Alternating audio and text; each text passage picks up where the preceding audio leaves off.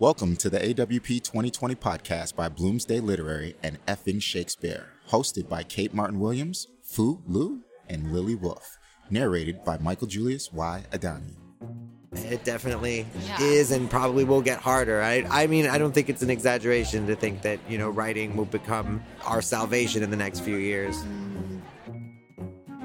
Professor Emeritus from the University of Tennessee, San Antonio. University of Texas, University of, what did I say? Tennessee. We're in We're Tennessee. tired. We're very tired. With all of Daniel's work. Yeah. No, I, I'll, I'll, I, I, I get a little. we heavily edit Daniel's work. There's nothing better than just highlighting a bad joke you told and you're like, delete never happened. Unsavory joke. All right. You guys, Daniel Pena just is taking over the mics.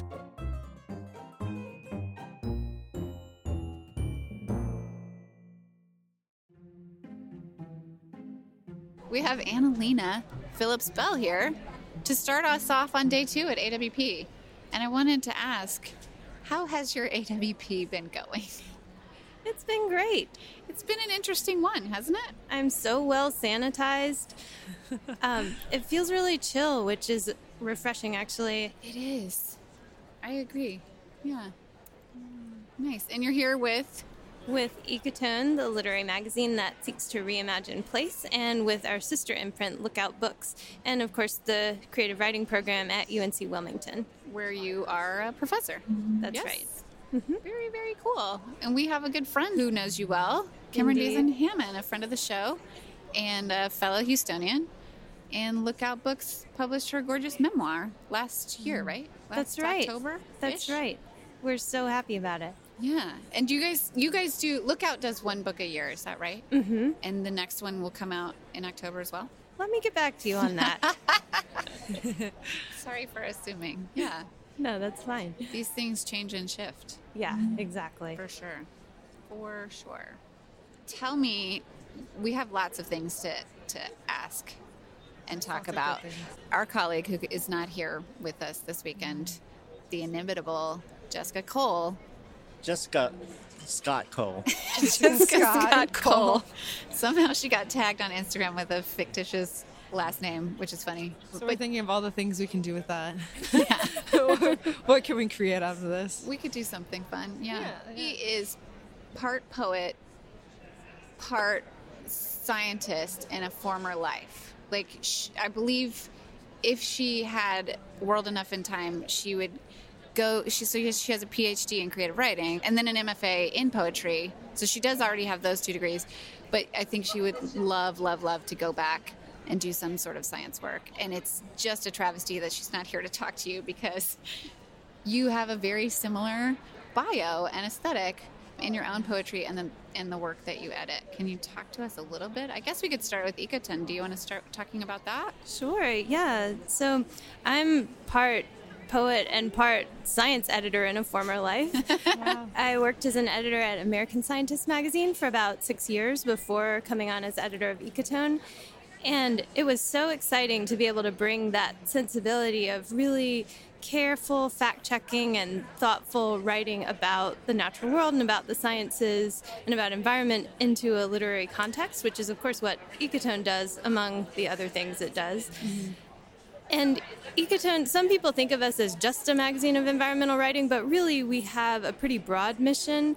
We think of place based writing as including writing that thinks about place as it relates to identity and place as it relates to migration of people and other species around the globe. And so when we see something we like, we can usually find a way to say yes to it as relating to mm. place, which is fun. Yeah, yeah, I could see that.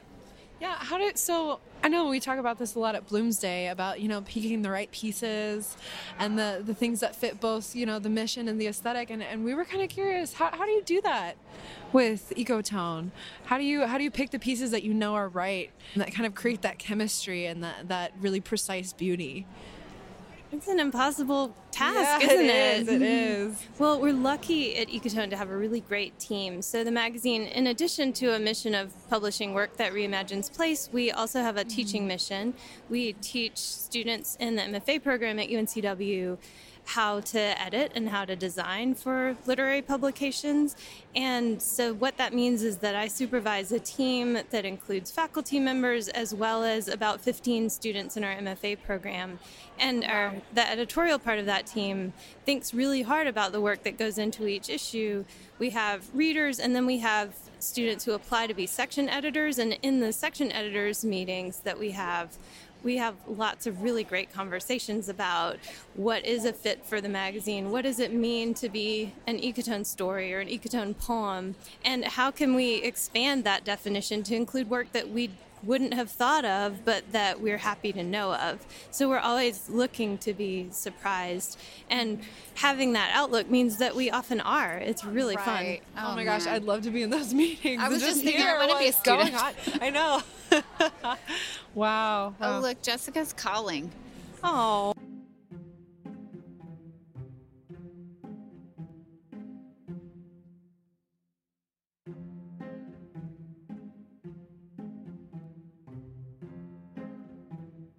Yeah, I'll, I'll show you. I'll show you later. She's really cool. I also love this thing that just happened. I don't know. Are we still recording, Fu? Where, Yes.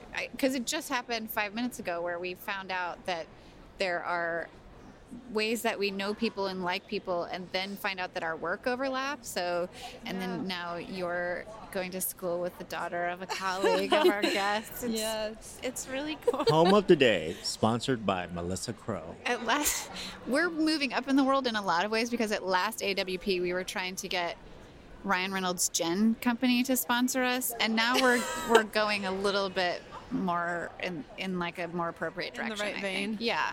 Although if Ryan Reynolds is out there and wants to sponsor us with his gin company. But that was like in Portland. Is that why that was Yes. going on?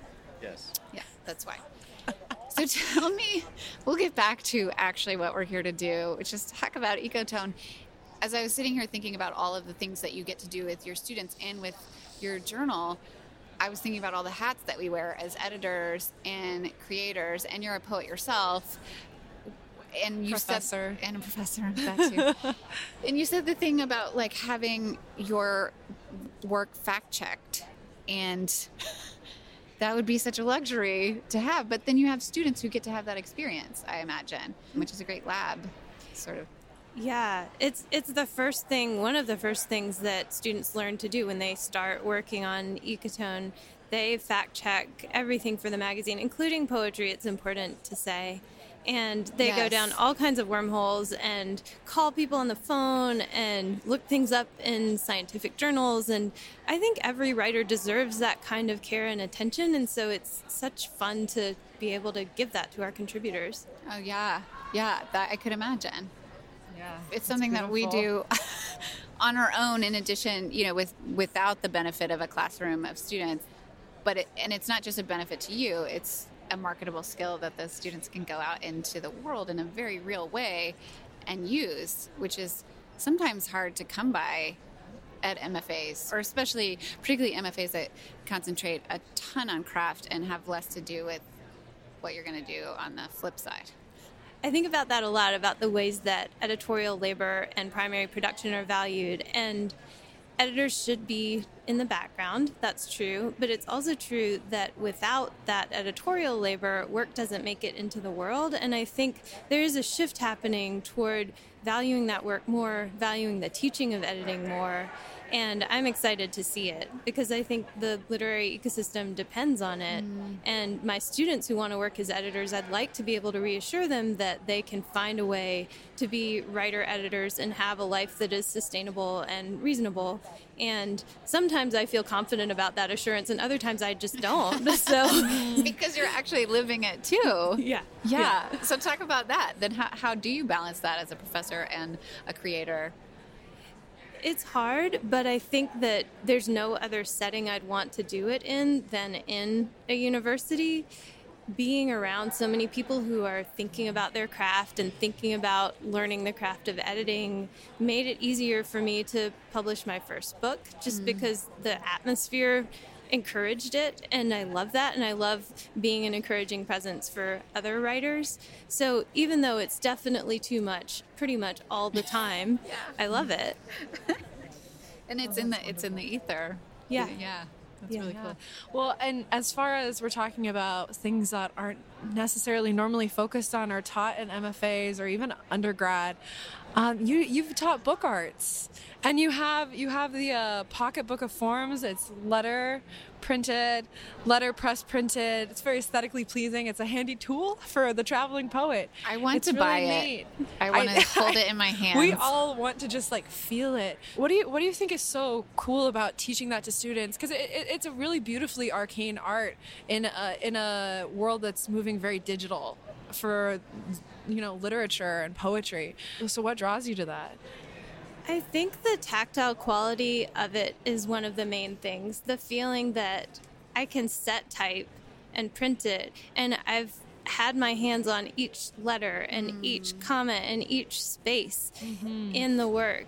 It's so fun, and it is impractical. In fact, there's a there's a artists labor union called. Um, Impractical Labor in Service of the Oh, Speculative cool. Arts, which I'm part of, and so cool. and the motto for this labor union is as many hours as it takes. And I really love that because Oh, it does do take too. so much time. It takes so much time, but it's so satisfying. And I think what drew me to it originally was that in my poetic practice, there were things that I couldn't do just with the words on the page. There were like tools I wanted to make. Like that pocketbook of forms was a tool that I needed and didn't have. And so mm. letterpress allowed me to just make it. Not that it was simple or anything, but it was Yeah. possible. And to make it in a way that felt really satisfying and slow and beautiful. And I think as we move toward more digital work being in the world, there is a craving for that, for that more physical like text mm-hmm. object type stuff. And so i feel encouraged by the you know the great number of online magazines because i think that doing an online magazine makes it possible to occasionally re- release some limited edition stuff like pay more attention to the text if you're doing something smaller at Ecotone, obviously, we're a print magazine, and I love that about us. But we also do have a letterpress printed broadside series that I started where we publish in a broadside a couple of poems from each year of the magazine. wow. So it, it's really it's really fun. It's satisfying, and it it suits it fulfills a purpose. It strikes me like the, uh, uh, or calls to mind the slow food movement from 10, 12 years ago, where it's, it's the same sort of mentality where everything needs to slow down and savor and be present to your food. It, it, it's like that for the literary arts. Exactly. And my when I teach, I teach a course on the handmade book, and when I am able to teach that course, my students are so thankful. One to not be in front of a screen all the time, to just be using their hands and their bodies to make something, and two to be able to like make something and have it out in the world without an intermediary. I think that's the attraction of self-publishing too, probably. Sure. But mm-hmm. in the book arts and in the world of zines, it's so direct and so simple, and there's so many interesting book structures that you can use to get different ideas out in the world. So it's just a fun time all the way around. Can I just be your? Can I just be like a permanent audit in your classroom, please? yeah, come on, come to FaceTime Wilmington. us this is Kate Martin Williams. She's going to sit in the back of the class for perpetuity. Just, it's okay. It's fine. She's here. So, and then One Sentence Love Letters was a digital version of something you were talking about, being nimble and able to release things limited. Is that also, is that Ecotone? produced? Yeah, yeah. So our fall winter 2019 issue is themed love. Our fall issues are all themed. Our spring ones are unthemed. And I was so excited when my team was up for doing a love issue. I just want to say, yes. I mean, we Yes. we need it right now. We always need it, mm-hmm. and it was it was just a dream to work on. And so we decided to invite contributors to the issue to write a one sentence love letter, and we made those into what we're calling digital broadsides to post on Instagram.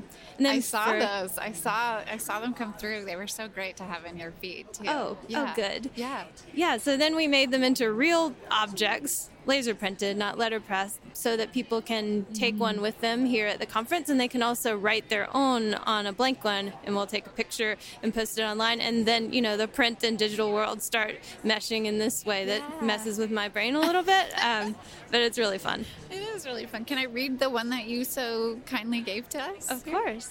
Um, one sentence love letters. To the sound of my children practicing their ukuleles, I was raised a woodwind, and so could not have dreamed there would be singing too. Love, Megan. Love That. That's from Megan Tucker. She has a wonderful short story in the Love issue. Oh, could you read us something from that issue? Yeah, absolutely. I'll read a poem from the issue. This is from Jenna Lay. And I should say that for this issue, every poem in the issue is in a 14 line form, which we wanted to do for fun and because we were about to have our 14th anniversary when we put out the call for work and because These are so freaking clever over there. Brilliant. yes. I think it was my students who had that idea, and immediately I was like, "Yes, we have to do this." Um, so, so Jenna wrote this poem.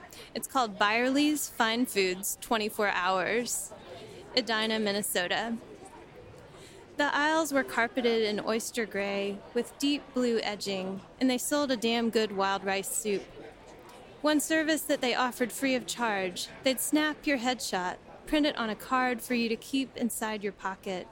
Then, each time you came and whipped it out, they'd gift you with a cookie, chocolate chip. I'd wheedle mom to take me there on midday trips, feast on the face sized gooey sweetness while she shopped. Like Easter eggs, each tidy gray blue aisle was blipped with little plastic boxes stocked with recipes ripe for plucking. First, leave the only home you know and grope across the ocean in a holy hole. Wash up someplace it's winter half the year, but where there's banks, fine stores, good schools. Then wait, wait for your children's thanks. Hmm. Anna Lena Phillips that. Bell, it is so good to know you, and I hope that our paths continue to cross in really great ways. Thank you so much for being with us today. Oh, thank you for having me. It's been a delight.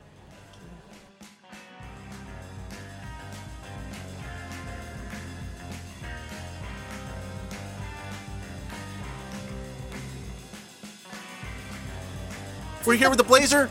I'm Daniel Pena. We're here with Paulette Perhach, uh, author of Welcome to the Writer's Life How to Design Your Writing Craft, Writing Business, Writing Practice, Reading Practices. Who are you wearing? Hi, I'm wearing uh, sad big box jeans that don't have real pockets. And uh, so my goal at this AWP is to become the kind of successful writer who can afford pants with pockets. Because I think the underclasses have suffered enough. Yeah. Uh, what are you about? Uh, so I'm all about making a writer's life, figuring it out, enjoying it while you do it. And so I'm an author and writing coach. Right on. Do you Yeah. do you like you you have do like individual consultations? You do uh, workshops or what do you what? How, Yeah, so Yeah. I teach at our local writing center in Seattle called Hugo House, which is amazing. And then I also do one on one anywhere in the world. I have three writing programs. One, we go through the book together, I read your practice answers, and we meet once a week. And then I do a 10 week program called Your Personal Editor, where I am your personal editor. Your Dig work it. is due, and I critique it. And then I do something called Full Time to Freedom to Write, which is about plotting your escape from the office so that you can be a full time writer if you right choose. on, Yeah. man. Dude, What- I want to take this. I know, right? Yeah, it's really you're starting a business, which is not. I was like, I'm going to be a writer, and then I just stepped right off the cliff of Yeah. taxes and Why marketing. is that the voice for everyone who says something big? I'm gonna go to the moon. It's the same. Might be a cosmonaut. Because you were so innocent back then. It's like you were five years old. Like now, I've aged so much. Yeah. What's what's the best piece of writing you've ever read? Oh, the first thing that popped into my mind was Brokeback Mountain. That was one thing Oh, that wow, I yeah. read the short story again, and I remember like halfway through, I was like, God, I really have to pee, but I'm like, I can't stop. I have to read the whole thing in Yeah. one sitting. And then also we were talking talking about Cormac McCarthy. Love him. He's greatest. Yeah. I love Ellen Bass. Just there's so much amazing writing, Yeah. which Who- I think is Who's the worst writer you've ever read? oh uh, myself draft one. Oh, that's a really diplomatic answer. Wait, a very politic That's a very political answer. Something funny Very, happens here. very. I, I, I, I always like the sort of people are like, this is the best. You know, like those lists come out, and they're like the best medical schools of 2020, and then you're like, wait, what's the worst medical I medical? want that school? manual. I want that manual. Where should I never apply? Yeah. All right. Coronavirus question. We're here at the AWP. It's no secret. It's been out. Been heavily afflicted by uh, the fear of the coronavirus. What's, what's your favorite virus? My favorite virus Yeah. is the one that goes away quickly, um, All right. which is why I'm also rocking the hand sanitizer today. But uh, my my final decider was uh, my best friend, who's an ER nurse. So I called her. I was like, "What's the deal? Should I go or not?" And She was said like, you should go? She was like, "Go," and then she sent me this meme about how nurses are like I Around don't it know. all the time, I mean, man. it's like yeah, they're exposed to it all the time. Yeah. I mean, I'm not saying it's like you can call it panic, but it's like we'll see. Like you know, Yeah. if you're like, you know, they'll be like, "I told you so" at my funeral. But um, well, we'll by see. then you won't care. Who knows? Yeah. So- I think, uh, yeah, we live wild lives anyway. So, but you know, just being very careful. We're all just trying to be as responsible as possible and figure it out. Where do we go find your book? It is on Amazon. It's anywhere books are sold, um, right. unless it's like a small local bookstore, and then they'll be like, "We don't have that." Cool. From They'll order it. Sasquatch order it. Books. It's from Sasquatch That Books. is this true. is a They beautiful cover too, man. Thank you. Yeah, It's I, turquoise aqua. We have really fun. I got really lucky. Uh, Sasquatch was the publisher. They had a graphic designer. We have a lot of really fun illustrations, like a, a literary mixing board that Okay. has you know all the knobs and dials are like sarcasm and mood. Yeah. And, and your publisher's genius because they matched the cover of the book to the carpet. Yes, I was going to say the exact same thing. Yes. You could lay Yeah. the book down on the carpet. It's. Instagram and, ready, you guys. And teal. it's, It's, it's, it matches. camouflage, yeah. It's a Yeah, it's a, so on the green that cost us carpet with Daniel money. Pena, All right. holding a green book.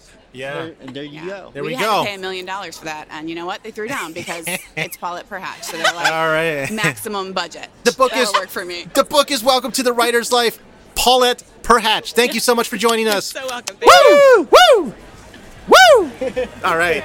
We got it. Oh, that was great, man. Do the elbow bump. Yeah. This. Yeah.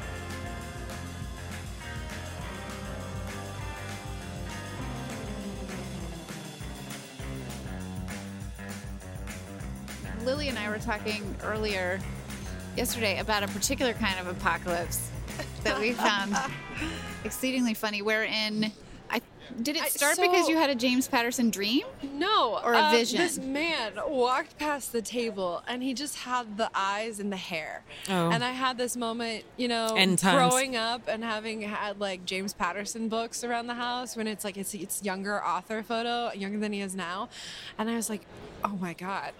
It's forty-year-old James He's- Patterson. he's, like, trolling walking past the table. I had like my heart stopped. I was like, "Do I ask him to be on the show?" And then he just walked away and was clearly not James Patterson. That's a bummer. You sure? He might have had some work done or something. I- But what it's if possible. What if like all of those authors started aging in reverse? oh, I, if anyone knows the secret, it's James Patterson. For Oh, sure. totally. So we have to go find. It'd be like James, James, James Patterson, Patterson. Michael Crichton, John Grisham, and they were all like Stephen King, I Stephen think, King, too, right? yeah. and then and then they start going backwards. Oh god, like the J- Benjamin Button. Benjamin Do they just like go yeah, all the way reverse. back to like baby? I don't know. they go back to the MFA. The Virus by James Patterson. Oh, you know, you know he's here writing that Word right now. by It'll Michael come out on Monday, Tuesday, right? Tuesday. Come on. Sorry, I'm a professional. It's Be- gotta fact. It's gotta be fact checked. oh my gosh! So we have Courtney Maum in the studio. So, Courtney, you know, the first time I saw the cover of your book was when Cameron Dezen Hammond Oh yeah. posted on her Facebook, Facebook wall, whatever you call it.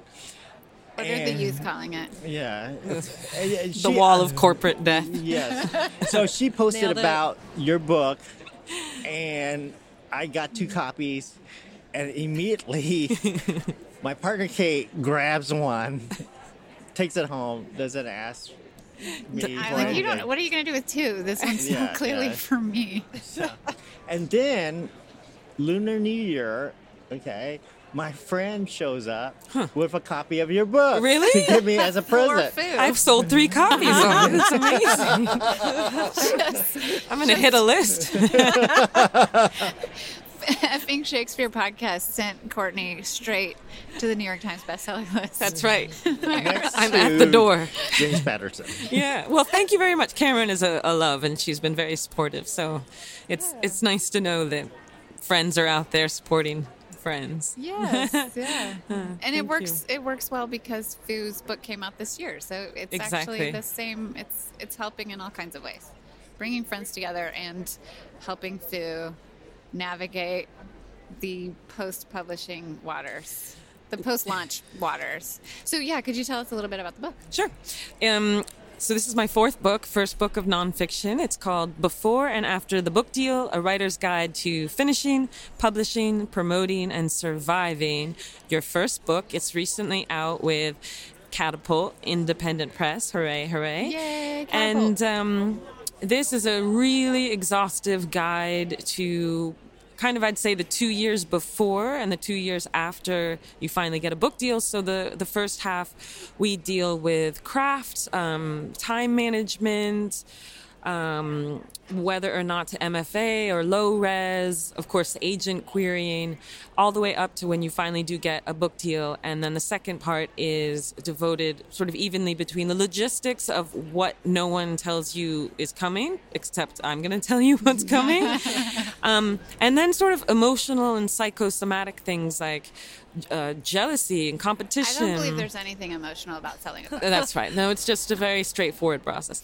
And we have a giant section on money because nobody talks about it and uh, how you never going to have health insurance and things like that. And um, although I wrote the book, I interviewed about 175 publishing professionals, not just writers, but agents and voiceover actors and foreign scouts and film agents and just you know the entire spectrum of people that you might encounter along your journey and we hear from them and the goal is you know basically i wanted to recreate what to expect when you're expecting but for authors That's a great slogan. I will say also because I get to say this, it's fucking funny. it is fun i mean i'm it's funny I w- yeah. It- even though we, I mean we talk about some pretty deep stuff, you know, depression and substance abuse and things like that. But but um, no, it's still it's funny, and most of the contributors are sharing pretty dark secret. There are quite a lot of people. I thought, oh, when I showed them the proofs, they're going to pull their Their their their their, blo- their contributions because uh-huh. people were so candid. Yeah. But they didn't. So you get it. You get to hear. You get to see the dirty laundry. We get Roxane Gay, Lisa Ko, R.O. Kwon, Anthony Doerr, Anthony Doerr's in Rebecca. Makkai, It's- Nathan Hill. It's like the who's who. Yeah. Mira Jacob, who Oh, was yeah. on our show last season. Yeah. Fantastic. No, there's such a great. There's a. It's a great group of people, and I'm so happy to have them in the book, and now they're in my life too. So it's great. It is. It's so. It's so cool because there are a, there are guides out there. But I, when I was reading, I was like, oh my god, she's covering the whole thing. She's covering soup to nuts of the whole process, and that's a huge undertaking. How long was this book in the making? you know, I worked on it. It, went pretty quickly. I, I would say a year, but that was with me. You did all the research and contacting all these people. Like- Uh, yeah, no, I worked. I worked really, really. I mean, yeah, yeah, because I. I, the table of contents is what I started with, and it, it didn't take me very long because again, this is my fourth book, so I have a pretty solid handle on like my anxieties and uh, failures and things, my regrets, you know, and they're pretty close to the surface. I didn't have to the research. I didn't have to go deep. and what I did was I sort of cross checked my own anxieties and fears with. Uh, a bunch of other people's and they checked out. I added i added you know i'm not attached to an academic institution so that, that I, a lot of research was dedicated to the areas where i don't have any experience and academia was one of them. And then it was just a question of fleshing out. I would put placeholders under each sort of subsection of either the exact person i was hoping would contribute to that section or the kind of person like i remember for the section on uh, two book deals I said, you know, I, I put in the Word doc, like, open with an anecdote from someone who had a really positive first book deal, or two book deal experience, and then close with someone who had a little harder time of it. And then Catapult was, a, you know, the perfect partner for this because they have a writing school and online oh, writing programs. So they were so helpful saying, oh gosh, you know who would be perfect for you to speak That's with. Because I didn't want to fill it obviously with just my friends, you know, so it's not some clubby thing. But no, it went. But that was me working every single day, doing doing hours and hours of interviews every day. I mean, this this book, I'm a trained copywriter, and I that came in handy with the nonfiction voice. I was able to do it in kind of a joyful and uh, quick manner. Yeah. So I don't know a ton about your fiction writing process, but I'm listening to you speak about like starting with the table of contents. Hmm. And when I write, I'm character driven and plot sort of eludes me. Hmm. It's it. I, every now and then someone, some voice in my head's like, "Hey, you should have some fucking plot here. Like, Right. let's get, you know." Usually that's my agent's voice. So, so there's something, but uh, there's something like very satisfying to me about what it must have felt like for you to have it all there in front of you. Like, Oh, it was amazing. You can go here, here, here, and we're gonna Again, and my, blanks. my inner copywriter was so happy. yeah. and I didn't have to do the search for the character stakes, like what's at stake, or people is are my characters changing? I mean, it was a delightful experience. Plus, you know, writing fiction, especially, is so solitary. And I live in a really rural rural area. Oh, where do you live? I live in northwestern Connecticut in the woods.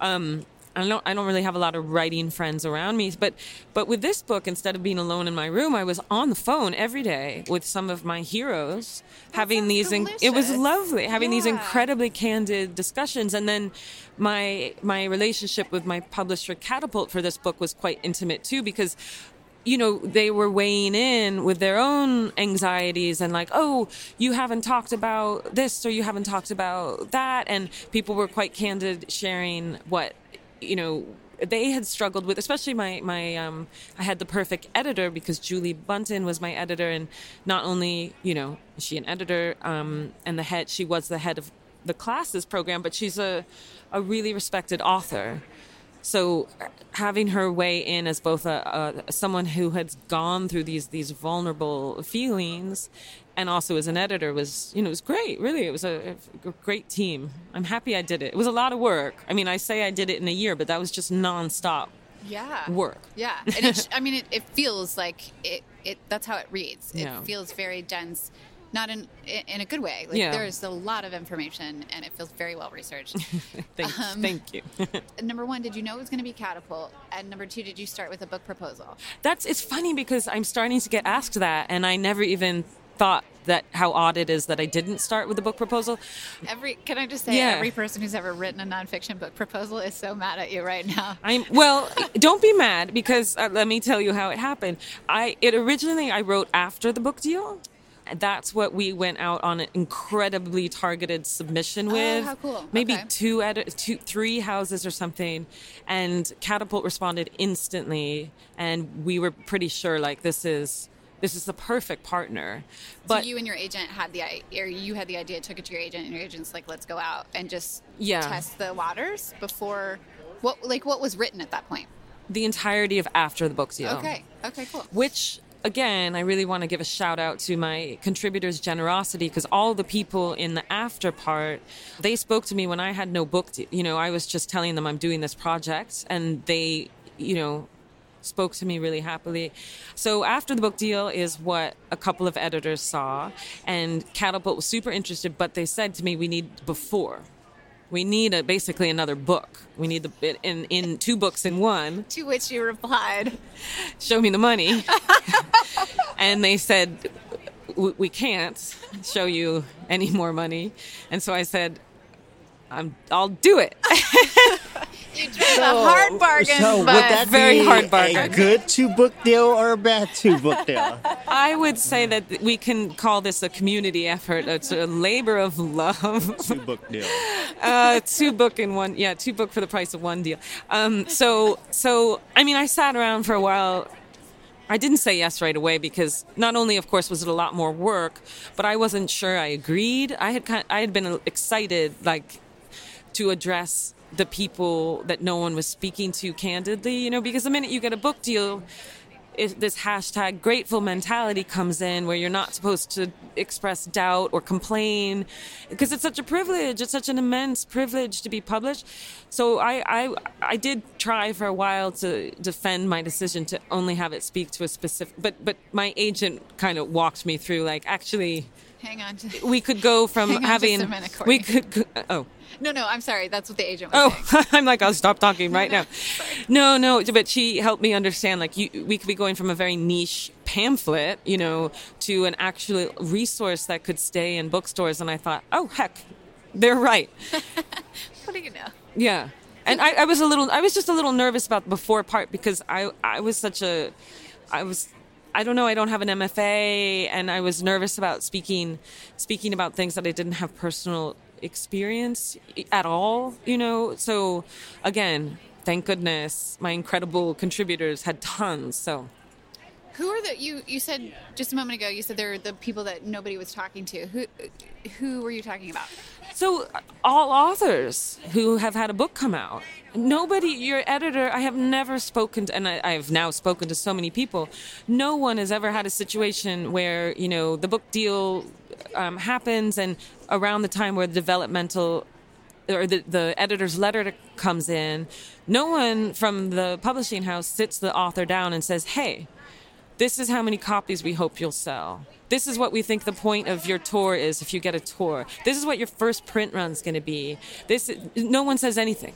They, they if you give you a, if they give you a timeline, it's about your copy edits or you you know you might hear uh, when you're going to see your cover, but no one says this is what we're hoping your cover will do. These are the things we're taking. This You is know, what marketing is saying. If there is a marketing the, budget, all, all- all of the marketing stuff you're you're just and- it, it's a rare person who knows to even ask these things i work in marketing on the side so i was a little bit more aware but a lot of people if they're lucky enough to get set out on tour they're sent out there with with no no sort of education about what their goals should be while on tour. So you end up assuming it's to sell a lot of books.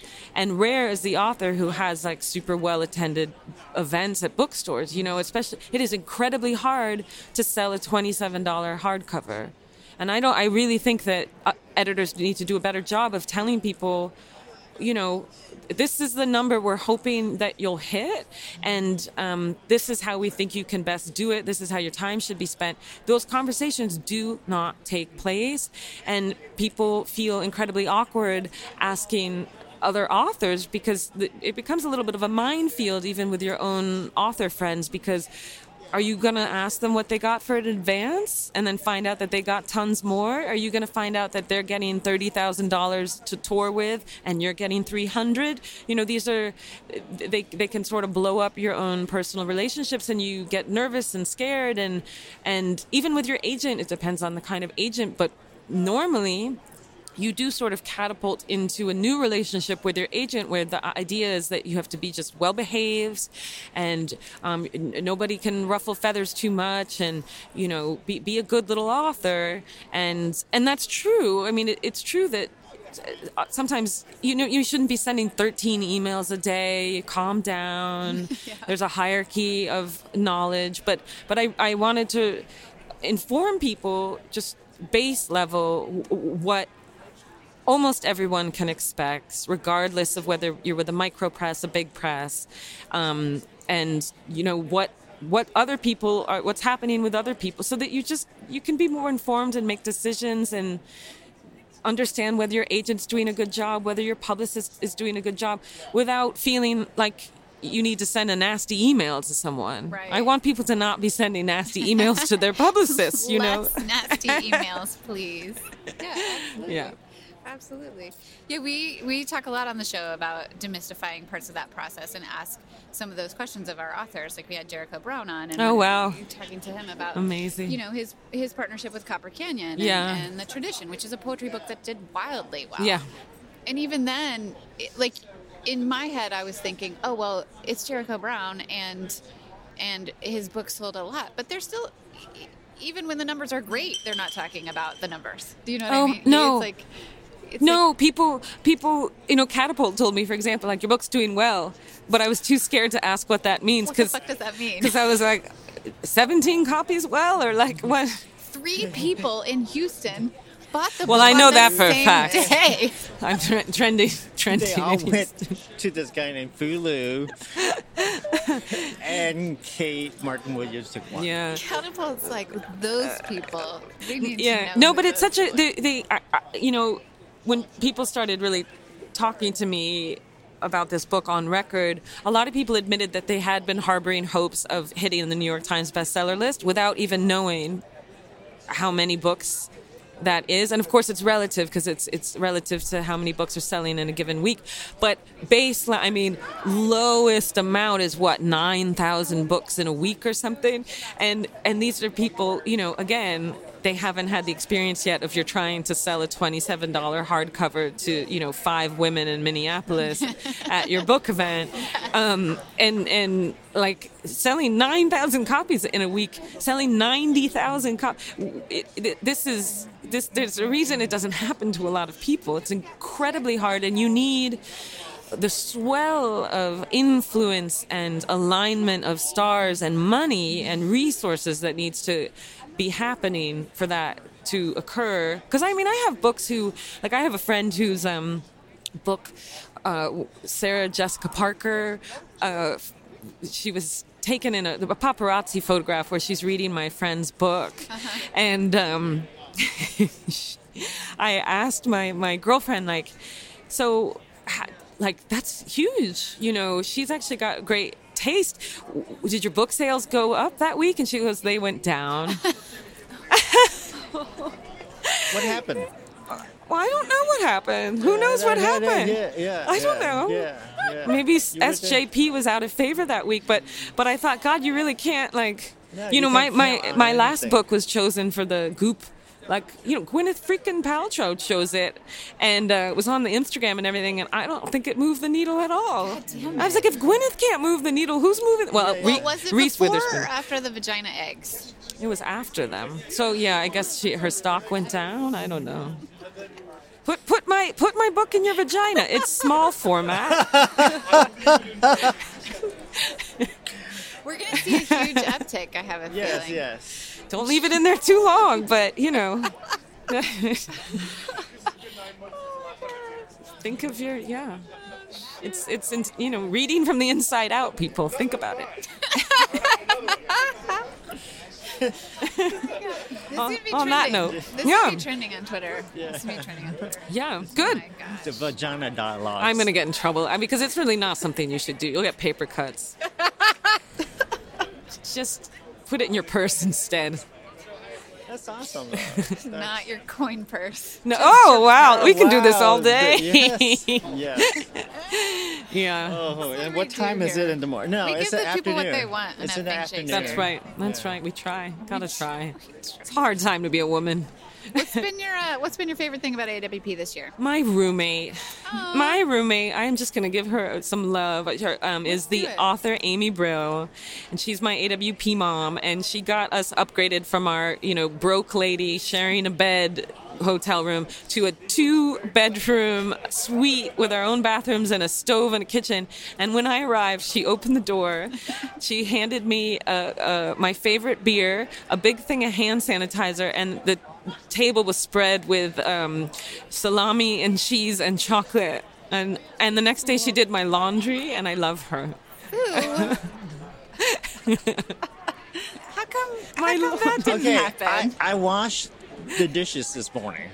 you did. Yes, you watched yes. like five coffee cups and seven wine glasses. Oh, wine glasses are hard though. That's that's the equivalent That of is like. the equivalent. I uh, take it uh, all back. You're amazing. And I don't wash wine glasses. I make my husband do it. They're too hard. I, I always. It's just not. I really love Courtney.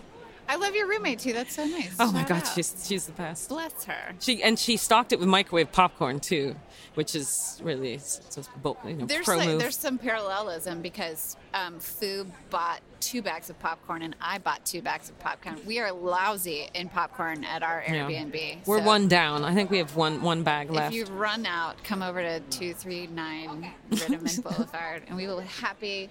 We'll be happy to sh- like trade some chocolate Okay. chocolate for some popcorn. Um, it's been really great to have you on the show. Thank you. This has so been very much. pleasant. I, I get we probably have to do a disclaimer, like the What's opinion, that? the opinions of Courtney Maum are, are not, uh, and the book And and, vaginas. vaginas are not the opinion of. This AWP podcast effing or Catapult Press. oh, thank you for having me. It's been an absolute I hope you don't regret it. Go, we don't. Not a, not a second. Please go out and buy the book because it's really, really great. And Buy helpful. three copies. That's there you go. Put me on the list, please. In fact, I think they're only selling them three at a time. That's Yes. pretty much true. Yeah, it's a package deal. It's, it's paperback, so it's it's cheaper. Yeah, you're the best. Thank.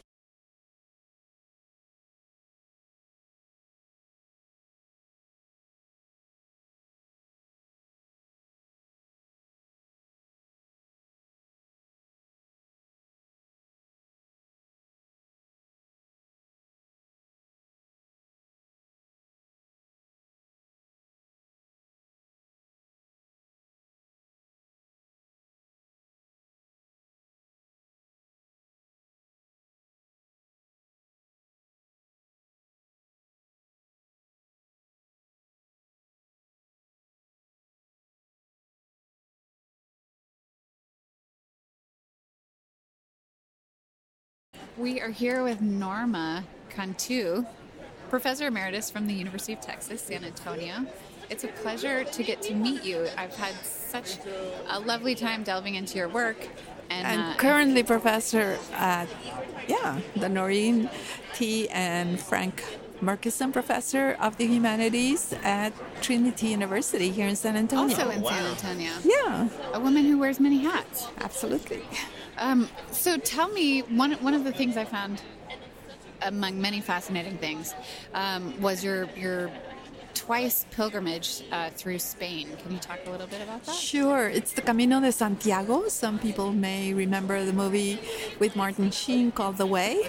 It's the same pilgrimage from northern France in San Jean all the way across northern Spain to the pilgrimage site of Santiago de Compostela, the resting place for St. James the Apostle. And I did that nine years ago. Um, did another one about eight years ago. No, maybe six years ago. But it was shorter. The first one was 500 miles of walking every day. The second one was only 100 um, kilometers, so it was much shorter, only a week. How far would you guys go in a day? Um, average about 14, 15 miles a day. Some days, the longest was 26 miles in one day, and it was too long. We swore never to do that again. Usually, the shortest was seven, and so somewhere in between. And uh, we walked a lot through beautiful, beautiful countryside. It was winter, so it was snowing. And I have to tell you, it started at AWP. Did it? Yeah, Oh it was a really interesting uh, session. It was in Chicago, I believe, that year. uh, What, 12 years ago, maybe 11.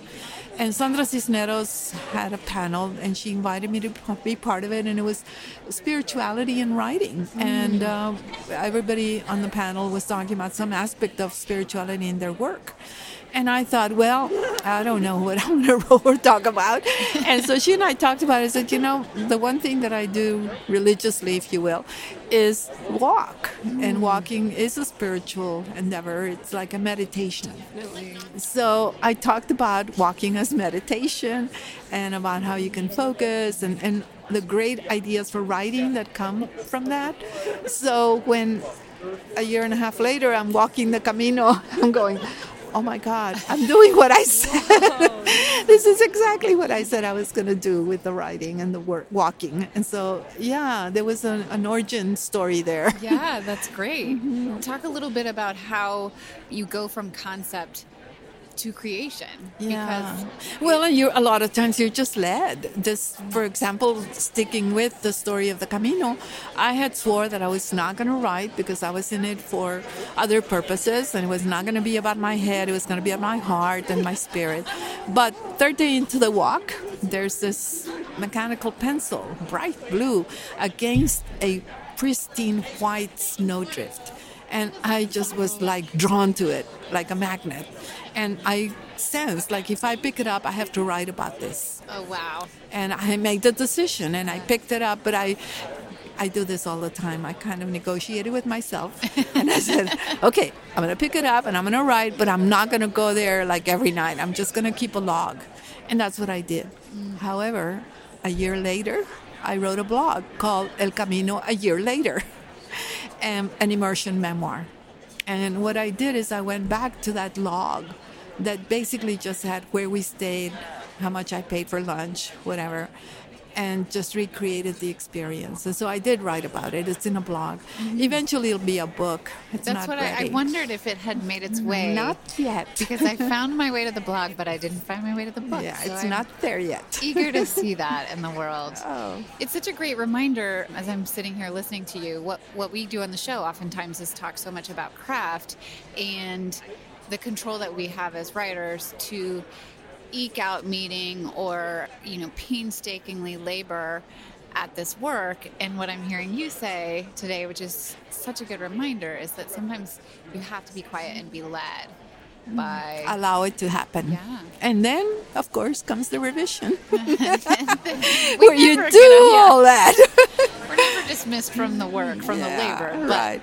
but there has to be space and the joy. yeah mm-hmm. yeah thank you for that that's great So you're a professor and you've published a lot of really powerful academic work. And um, so one of my questions actually comes from a class I took. It was one of my favorite undergraduate classes.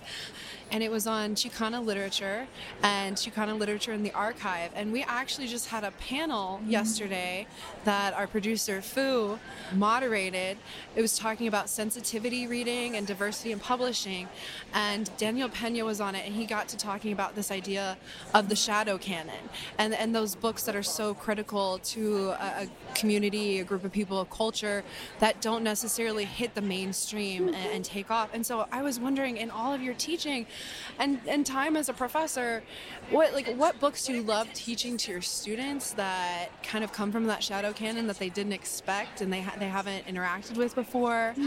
What what should what should we be reading? everything. Yes, but uh, yes. especially those writers that are not in the New York Times bestseller Yes, list. yes.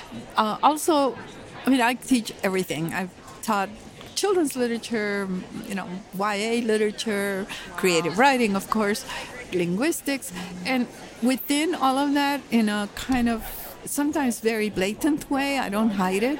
I will, of course, include African American, Native American, Asian American, and Chicano and Chicano writers. I mean, that to me is a given. That's who we are as American literature. It's all of those voices. So I'm not going to not teach that. Right. However, I also kind of, uh, for example, I love Whitman and you know we're celebrating 100th anniversary of his birth. Mm-hmm. So why not talk in a chicano literature class about whitman? Mm-hmm. He has a beautiful poem to a locomotive in winter well there's a train connection and so i can talk and i in fact did write a poem about la bestia which is the train that brings the immigrants from central america to the border. And so there's this connection and he's writing about what he knows from his period. I'm writing about what i know on my period but the connection is there and so i interweave the two the So it doesn't have to be- canon If or no, uh-uh. And the canon has room for those voices, and I think it has to do with perspective as well. I don't know. I wasn't at the session, so I don't know what the discussion was about. But it's from from my perspective, we can't. There's no reason it should be either or. Mm-hmm. I think we can be inclusive and highlight the best and what hits us. For me, emotionally and spiritually, the words are what's important and our words, my Spanish, is just as valid and just as valuable as Whitman's. So that's kind of how we I open it up for students. Speaking of Daniel Pena, Yeah, he thank just you. walked by and Oh. shouted. I know. I that's why we both looked up. Oh, I saw, I heard a shout. I didn't know who it was. We conjured him out of Ah, the very yes, we did. Amazing. Well, well, thank you for sharing that. Sure. It's good to hear. yeah. Are there craft? Uh, Before craft I we go on, I'm glad that Chicana literature was one of your favorite classes. That's Oh, a- it I love so to hear good. that. Oh, it was so beautiful, and we did a good job of looking at, you know, like you were saying, weaving the canon and the non-canon, and just the idea of the archive and what makes something, you know, Yes. valuable so powerful. And we talked about a lot about, and I think I think you do work on this too, is folkloric traditions Yes. and and that sort of just, you know. Uh, I know I'm the current president of the American Folklore Society, and right now we're deciding on our keynote speaker for next year. And so, I'm, while I'm here, I'm also dealing with that. yeah. and the folklore is, uh, I think, it undergirds a lot of the literary work too, not just mine, but everybody's. It's folk life. And within that, were you doing work on dance traditions as well? I have. I've done uh, Can you talk about co-edited. Sure, I co-edited an anthology with a couple of other folklorists, uh, dancing across borders, Mm. Olga Najera Ramirez and uh, Brenda Romero. And my area of expertise within that world is the folk dance called matachines. Mm-hmm. It's a religious folk dance that happens in New Mexico quite a bit, but also all over the Americas, all the way down to Chile. And my area is the border, the U.S. Mexican border in Texas. So those are the, the ones that I've studied and worked with to produce academic writing. Yeah. Oh, fantastic. We did have a question about academic publishing versus versus your creative work. Yeah, I don't know if you noticed that I use a different name for each.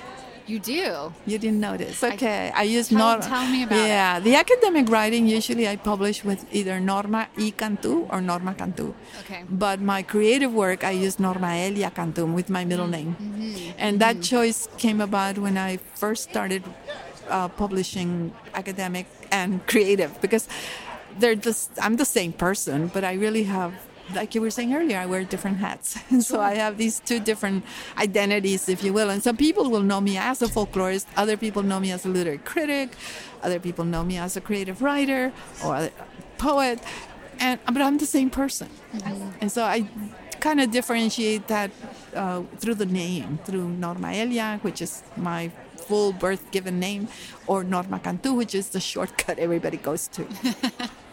What is, if just for our listeners, can you maybe highlight some of the differences between your academic publishing journey when you're trying to place an article versus, um, you know, finding the right home for your poetry collection? Right. I guess the similar terrain is that I publish with university presses almost exclusively. For both. For both, except a couple of things that I've done with um, Macmillan or, you know, things like that, which are not. Well, no, they're part of it. I have a series at Palgrave, so that's not academic uh, publishing in terms of university press. But the university presses that have, for example, a book series that I edit at Texas A&M Press, allows for me to also include others, to bring in others. And the ones that we have published with University of Illinois, Dancing Across Borders, uh, Chicana Traditions, Continuity and Change, those books are more anthologies of academic folklore work.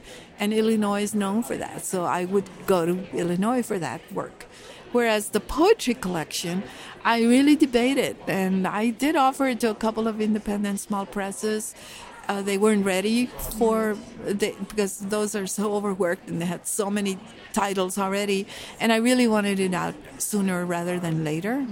Although it still took two years, but it would have been longer with the other press. So I went ahead and, and signed the contract with Arizona. They have a really good reputation of using of doing Chicana and Chicano poetry, so that's why I went with them. Uh, you consider different areas. Uh, Trinity University Press, for example, is going to be doing an anthology on on Latina poets that I'm putting They have together. They do, and so they came to me and said, "Do you have anything?" And I mm-hmm. said, yes. I had just hosted a gathering of 12 Latinx poets from across the Americas. And it was like, there it is. We're going to expand it. And now we have over 60 poets in the anthology. So, yeah, it, it just depends, I guess, the venue, whether it's academic or creative. I hate to do that because it's a- academic is creative as well. creative, absolutely. Yeah. yeah. Yeah, it's a false dichotomy, isn't it? False binary. Um, because they're both creative work. yeah. Um, what about as a person of color um, who who may not have the connections um, or who who doesn't have the the backlist that you do? Um, if they're out there trying to find a place um, for their poetry, do you have recommendations? Sure. And part of it is um, I, I gave up a long time ago on like competing, if you will, with the major publishers, you know, the top five or whatever. I don't even apply. I don't send. I don't pay anyone to reading fees or any of that. I mean, but that's my personal choice. Mm-hmm. I was very poor and I didn't want to pay anyone to read that. And that world has changed. It used to not be like that. Mm-hmm. Journals did not ask for a reading fee, even the three dollars. Uh, that wasn't there. Mm-hmm. Now that's the nature of the beast. If you want to get published, you pay a reading fee to submit your work. I still am very hesitant. I tell my students you have to be on the lookout and watch out for scammers because sometimes they'll just charge you and not publish you or they don't it's not even a legit venue. So you have to be very vigilant that it's not kind of appealing to your ego. And i mean i get this stuff all the time that people will say oh you want to be in who's who? You know give us $689 and you can be in who's who. Well, what? Uh, kirkus review is sending me all this stuff about writing reviews for my books and i'm going i'm not going to pay you for that so i have a very different ethics if you will i will not engage with that i also don't have an agent Now, I don't know that that's going to be forever, but at this point, I've never used an agent. So that limits the places where you can place work. And um, but I'm okay with that. Other people, I think, should have an agent that's going to be pushing their work in venues where they think it's important. So another kind of a bit of advice is to follow your heart. If you really feel that something's not right, pull the book. Don't go through with it. And I've it's Have a you had to do that? yes, and it's a hard decision. It's not easy. What were the flags? Um, just gut feeling. Actually, it just doesn't feel right. There's something off, and uh, not that it was. Uh, I mean, it, the press I'm thinking of, and I'm not going to name it, but it it was d- decent. It was doing well and all that, but it just didn't feel right, and so I just pulled it. And I don't have any idea what would have happened had it gone forward. It was early enough so I could do it, so it was fine. Uh, another case is the press itself. I mean, university presses as well. I remember when University of Minnesota was going through trouble, they cut a lot of their authors and they just said, "We're not publishing your books," even though they had contracts. So you, you know, it's not always a sure thing. You have to world out there. yeah, you have to kind of just watch it and hope that it will all work out in the end. You know that joke from the movie. If it hasn't worked out yet, it's not the end yet. yeah, yeah. We talked to uh, another author um, yesterday about this, and and he was saying uh, it's important to know that your the dignity of your work is respected by your press. And Absolutely. And one of the signs for me is the Spanish. If they want me to translate everything in Spanish to English, that's a red flag. Uh, if they don't understand, like one copy editor said, there are no breakfast tacos, and I'm going, what? You're not from Texas. Oh, what? Well, you know, some young person in New York is reading it, and they have never been to South Texas or had a breakfast taco, and they don't know. And these, Breakfast tacos. That's like saying there's no sky. You know, for Texas, there's no water. That's right. Crazy. Some people don't know there are breakfast tacos. I know. Fathom that. They're not human. That's right. Yeah. That actually happened to a friend of mine. It didn't happen to me particularly. and when she told me that, I had the same reaction. I said, What? Well, we were also drawn within your work to. So you you edited a collection of testimonials from Chicana, like mathmaticians, Right. engineers. Mm-hmm. Can, can you kind of tell us like these people who maybe don't, and maybe they do traditionally write, but who, who don't have a lot of like you know the intense writing experience that you've had, both like the academic creativity and, and your poetry and your fiction. What, what was that like to work with them? And, and can you oh. also tell us a little bit about like what is, what is the testimonial for, for our listeners? Well, first of all, a testimonio is like a first person narrative that testifies. Of, in traditional Latin American literary tradition, it would be some struggle, so that the person is telling about some major struggle, political or otherwise. For example, Rigoberta Menchú, the book, I, Rigoberta Menchú, talks about her um, struggles in Guatemala, political struggle as an indigenous woman. Uh, we there's another book that you may not be aware of called Latin, it's um, Telling to Live Latina Feminist Testimonios, and that was created by 18 Latinas in the United States, and we did work over seven years to create that book. And one of our commitments was that we would go on from there and have other testimonials. And mine was this one. My partner's a chemist, and so she was the one who called all her friends together. and my sister is a mathematician, and so we. Uh, the hardest thing I have ever done is to get these women to write.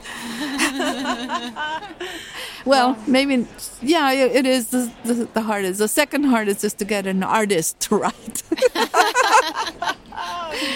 They are. I'm an artist. I don't write, or I'm a scientist. I don't write. Unless you find that blue mechanical pencil. Exactly. You just have to, everyone needs their metaphorical blue mechanical pencil. I love that. Yes. Oh, that's such a good story. and so I had to uh, corral all their creative energies into writing this testimonial with key questions. And if you looked at the book, there all of them answer the same question, but of course differently. And then I put them all together into the anthology. It's been a really interesting book because it was done a long time ago and it's still out there. The Chicano Studies Library, the Chicano Studies Research Center at UCLA published it. Before that, it was published by AAAS, the American Association for the Advancement of Science. We got a small grant to get these women together at a conference, brought in some young STEM majors. Oh, nice. Uh, it was fabulous. And then the women told their stories, and we audio taped them.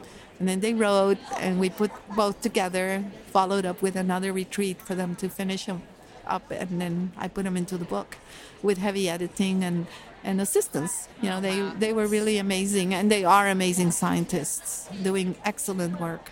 How did you? Wow, wow. How did you go about teaching that? Like, uh, what what, what advice did you give them, or? I mean, Well- because that first draft is hard. It is hard. It's and hard enough for people who write all the time. Yes. Yeah. Let alone for people who don't. Well, the prompts have a lot to do with it. It's the same as in a mm-hmm. writing class, Right, you know, right. what the prompt. Did you have any angels that helped you overcome obstacles? So instead of mm-hmm. asking what were the obstacles that you faced, mm-hmm. I had them write about how they overcame those obstacles and who helped them. And immediately they would tell me stories about a professor who gave her name to a scholarship and she didn't even know she was going to get it. Or you know, just incidents that would come up, they would tell the stories. And so that at the core of it is the story. Who was uh, an early influence is an often people often ask that. I didn't. I would say, well, tell me how you got interested in it. What did you find was really attractive? And was there anyone there telling you not to do it? So And of course they would. that's where the magic is. Yeah. and then they would switch that and the story would come out. So it's a really beautiful book. I'm very proud of it. Yeah. We we will link to all of this so that our listeners will Oh, be wonderful. able to um, find the, find this work. Um, we've so enjoyed getting to know your work, and I look forward to, to reading Yeah. more. And I want to say it's an honor to have you on the show today. Thank you. Thanks for all of your contributions to the literary landscape. Thank you for doing this and putting the word out. Yeah. yeah. Of the, what is it, the shadow canon? Shadow Canon. I love that. Yeah. We're there. Thank you so much, Norma. Thank Best of luck to you. you. Thank you. Bye bye.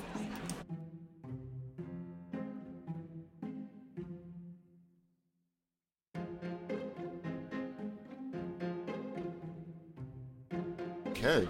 Michael Julius, tell us like uh, tell us who you are and, and what you do. Wow, that's a great question that was not on the list that you sent me. That's such bullshit. I'm so sorry. No, let's okay. Well, let's take it back. Uh, you, Michael Julius, I have on good authority, are a member of the Writer to Writer program here at AWP, and we actually have yet to talk about it. And and I know there are some uh, listeners who are really interested in finding out what it's all about. That's right. I am a spring 2020 mentee in the Writers Who Writer program sponsored by AWP. And what what is it? What do they do? Okay, so what we do it's a it's a mentorship program, writer to writer. So we uh, pair uh, published and accomplished writers um, with new and emerging writers to provide some guidance and support uh, through their process, through their journey. So uh, it's a great program. Um, I I was put onto this program. Feel very fortunate about it. Um, paired with a great mentor, Rita Woods, who uh, is a debut novelist, has a book out called Remembrance that just came out, I think, in January. And uh, you know, personally, what we do is that we have conversations over phone, email, via text, uh, just talking about her journey, um, her process from query letter to publication, and uh, that's just helpful for me as I kind of think through the pathway that I want to take in my own writing career. Yeah, right on. So, did the program? I, that sounds like a freaking sci-fi. I don't know, Overlord. Did the program match you? Yes, we have a match day. they they, they do you match. find Rita? How did that work out? Well, I, so the program, uh, they, they pair us together. um, what they do is that uh, mentees and mentors both submit applications. They we peel answer. back your skulls and like mind meld. No, I'm sorry. They actually do in a way, right? So uh, in the application process, they ask us a bunch of uh, essay questions. Um, as mentees, we also submit samples of our work.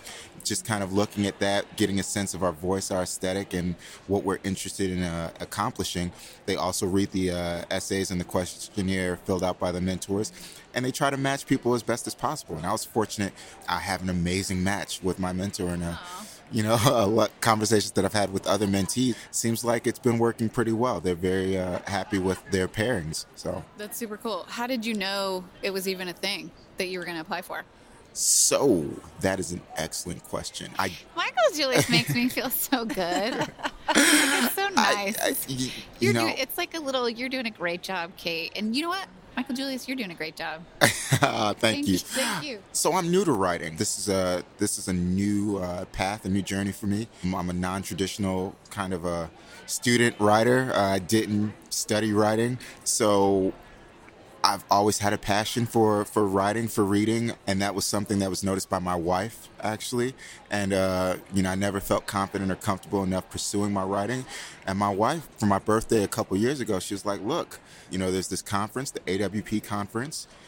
For your birthday present, here's a ticket to go to the conference. Holy There's crap, a program. That's like the coolest partner gift I've heard Right? in a long time. There's a there's a program at that conference called Writer to Writer. Try to get in it and really just dig into your writing. Like take some time and really s- pursue this to see if it's something that you can do because you never want to live with regrets. And that's the greatest gift she's ever given me. Uh, well, no, I take that back. Don't don't get me cut out here. Um, she's given me a lot of gifts, but no, I, I just felt very fortunate. And you know, coming to AWP, I just discovered so many things about writing through the program as well. I discovered a lot of different workshops that really helped me develop my craft. I feel like I'm just on a great trajectory, and I'm really comfortable with where my writing is right now. That's super cool. What was your non-traditional path? What were you doing before?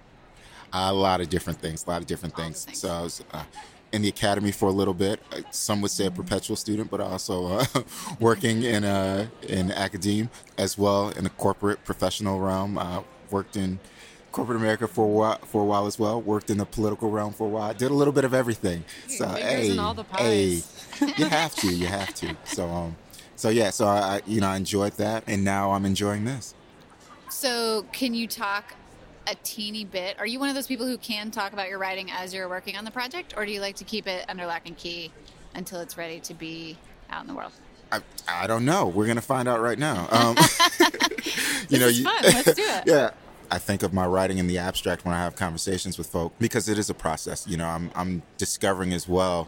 You know, my, my writing style, my voice. You know, the even the the subject matter that I feel comfortable and confident in uh, in exploring in my writing. So uh, currently, I'm working on a collection of short stories. Um, just looking at different things. A lot of the topics that I explore are kind of. Uh, coming of age stories, particularly minority and immigrant stories, looking at questions of identity. What does it mean to be um, young, gifted, and uh, black in a in a new environment that uh, that doesn't necessarily see you as any of those things, right? It- it- I, I kind of play with that as a lot. Um, I just look at um, familial relationships, parental dynamics like mother son relationships, reflecting on my own life, and just kind of exploring some of the questions that I had, some of the experiences that I have. And I think that it's helpful. It's cathartic, therapeutic, but it's also, I think, it's an opportunity to put something on paper that can maybe help someone that's coming up in a similar situation to me uh, explore and maybe find their own kind of pathway or identity in. So. Right on. Yeah, definitely. We were so you're uh, learning a lot about the writing world as you go. We were talking earlier about your Instagram and how you have to. yes, I am asking this question. how, how, how you maintain your Instagram, and to to the viewer, to us, it's very curated and very aesthetic. So what's going on there? Well, thank you for the, the compliment. Um, it's interesting. My Instagram is very low maintenance because I don't really know how to use Instagram. I, I, I don't understand it. Okay. yeah. So no um, one needs to know. yeah, you know, I see I see people do so many amazing things on Instagram. You know, you'll look at some of these sites where it's like curated by like color or, or tone or items. I'm like, man, that's work.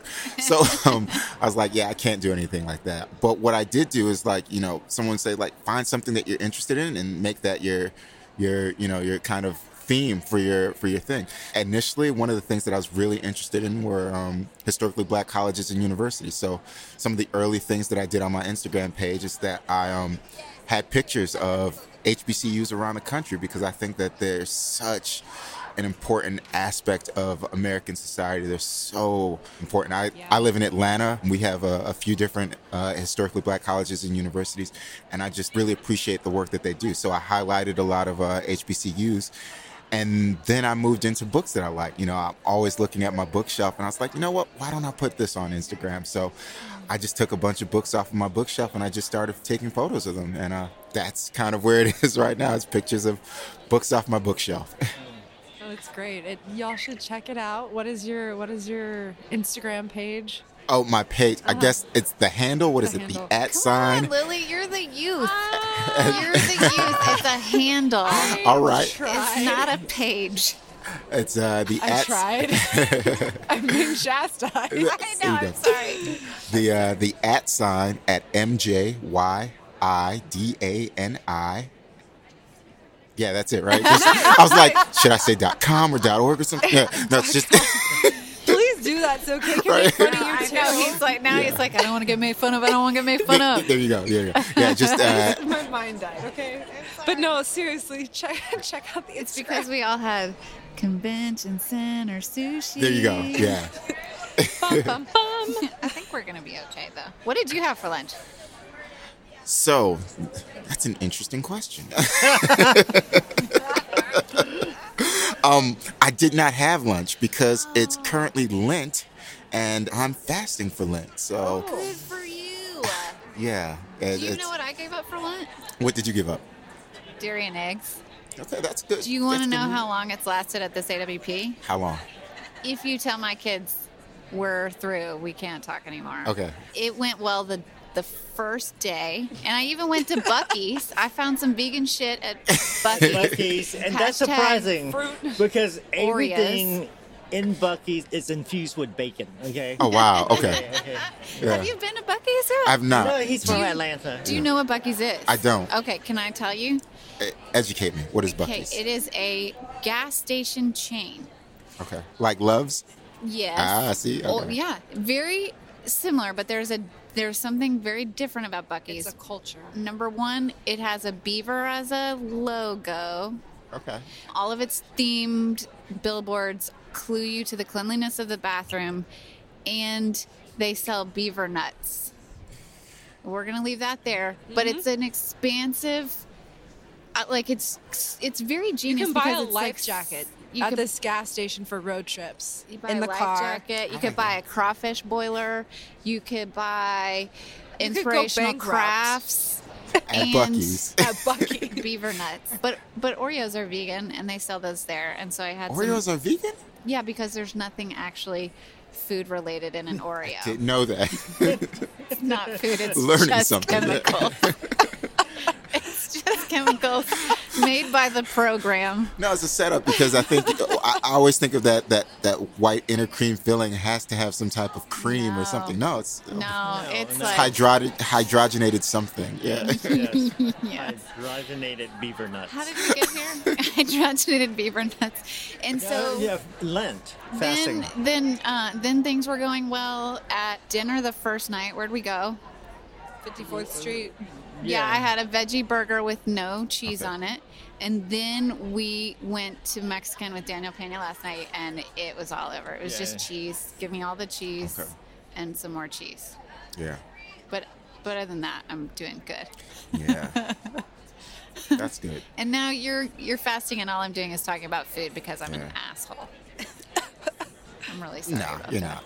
not. but it, it is funny because uh, before I, before I came here, there was a whole debate conversation about um, whether or not uh, Burger King's new um, Impossible Whopper is uh, is acceptable for Lent. Like people are like, I, I, I give up meat for Lent, but I'm gonna go get this Impossible Whopper.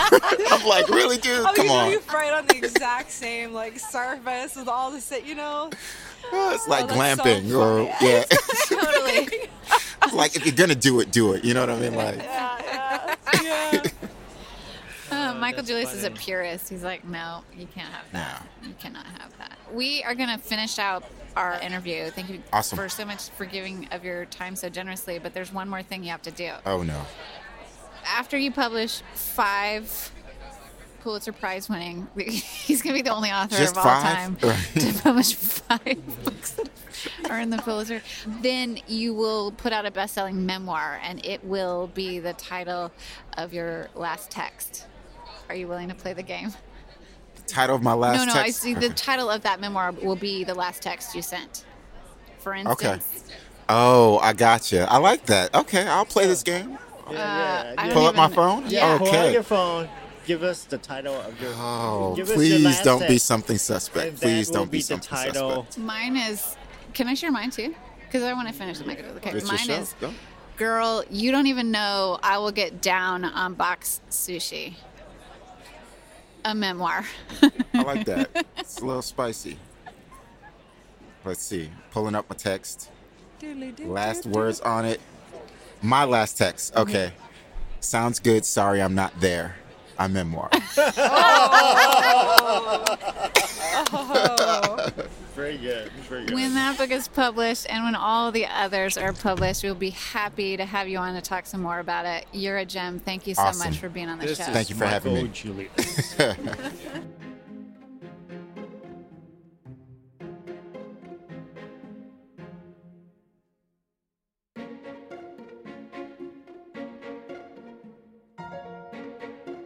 Christopher Miguel Flakus, we have you on the show not to talk about the carpet, unless you want to. Oh no, that's all right. Thank you can so much. talk about the carpet, but I'd rather talk about the amazing work that you do in this literary world. What do you do here? Thank you so much. No, I mean it's a it's a strange AWP for a number of reasons, Mm-hmm. but even before um, you know the coronavirus scare and everything, it was it was kind of strange from the get go because I'm partially here with my MFA, so I have certain you know like getting a per diem through the University of Houston program, and my whole cohort's here. I'm also here with my magazine, Defunct Magazine, which I co-edit with some friends, and at the same time, kind of just shopping around and looking at different publishers and magazines. So I'm kind of like trying to, it's all about time management. And in a way, it was a lucky break because now I feel that there's a little more time to do that. I'm not just making a beeline to all these panels because a lot of them have been canceled. but it worked out. I'm actually really okay with this speed. I think mm-hmm. I've had a lot more intimate conversations with so many interesting people. It has given us a chance to be socially awkward in real life instead of just socially awkward on a panel or socially awkward on Twitter. So I really appreciate that. Oh, absolutely. I too am liking the ability to, to sit and chat a little bit longer and get to know people. We've met some really cool folks. Yes, we have. Tell us about Defunct Magazine, please. Sure. Well, so Defunct Magazine, we're a quarterly online magazine with one print anthology annually that's kind of like a best of. Um, all of us had worked on literary journals before. The, most of our editors uh, had worked at Glass Mountain Magazine as undergrads at the University of Houston. I'd worked with um, the Bayou Review and uh, at the University of Houston downtown with Daniel Pena was our faculty advisor. And so we all kind of knew the ropes of how to do it. And there was a certain amount of frustration with not having the total freedom to make those kind of calls on our own. So, sort of born out of frustration. Um, for me personally, it was kind of like a little nod to the zine culture and the DIY, like punk ethos, but using online to reach a wider readership and publish things that maybe, because I think all of us felt when we worked at University Magazine, something would come across our desk that we really wanted to publish, mm. but it was maybe pushing a certain boundary or it ground the wrong gears.